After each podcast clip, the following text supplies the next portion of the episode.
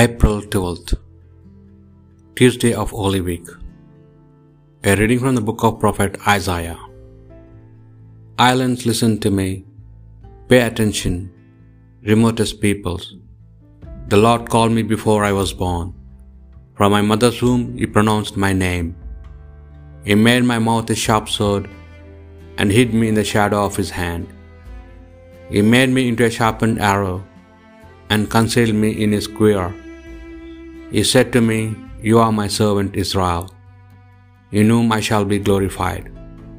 While I was thinking, I have toiled in vain, I have exhausted myself for nothing, and all the while my cause was with the Lord, my reward with my God. I was honored in the eyes of the Lord, my God was my strength. And now the Lord has spoken. He who found me in the womb to be his servant to bring Jacob back to him, to gather Israel to him. It is not enough for you to be my servant, to restore the tribes of Jacob and bring back the survivors of Israel. I will make you the light of the nations, so that my salvation may reach to the ends of the earth. The word of the Lord. My lips will tell of your help. In you, O Lord, I take refuge. Let me never be put to shame. In your justice, rescue me, free me, pay heed to me, and save me. My lips will tell of your help.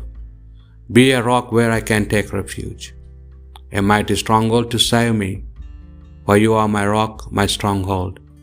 Free me from the hand of the wicked. My lips will tell of your help. It is you, O Lord, you are my hope, my trust. O Lord, since my youth, on you I have learned from my birth. From my mother's womb you have been my help. My lips will tell of your help. My lips will tell of your justice, and day by day of your help. O God, you have taught me from my mouth, and I proclaim your wonders still. My lips will tell of your help. A reading from the Holy Gospel according to St. John.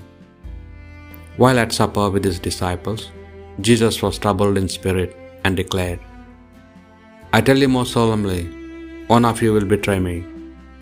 The disciples looked at one another, wondering which he meant. The disciples Jesus loved was reclining next to Jesus. Simon Peter signed to him and said, Ask who it is he means. So leaning back on Jesus' breast, he said, Who is it, Lord? It is the one, replied Jesus, to whom I give the piece of bread that I shall dip in the dish. He dipped the piece of bread and gave it to Judas, son of Simon Iscariot. At that instant, after Judas had taken the bread, Satan entered him. Jesus then said, What are you going to do? Do quickly. None of the others at the table understood the reason he said this. Since Judas had charge of the common fund, some of them thought Jesus was telling him, Buy what we need for the festival, or telling him to give something to do the poor. As soon as Judas had taken the piece of bread, he went out. Night had fallen.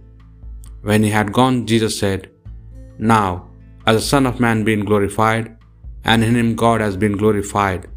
If God has been glorified in him, God will in turn glorify him in himself, and will glorify him very soon. My little children, I shall not be with you much longer. You will look for me, and as I told the Jews, where I am going, you cannot come. Simon Peter said, Lord, where are you going? Jesus replied, Where I am going, you cannot follow me. Now, you will follow me later. Peter said to him, Why can't I follow you now? I will lay down my life for you. Lay down your life for me? Answered Jesus. I tell you most solemnly, before the cock crows, you will have disowned me three times. The Gospel of the Lord.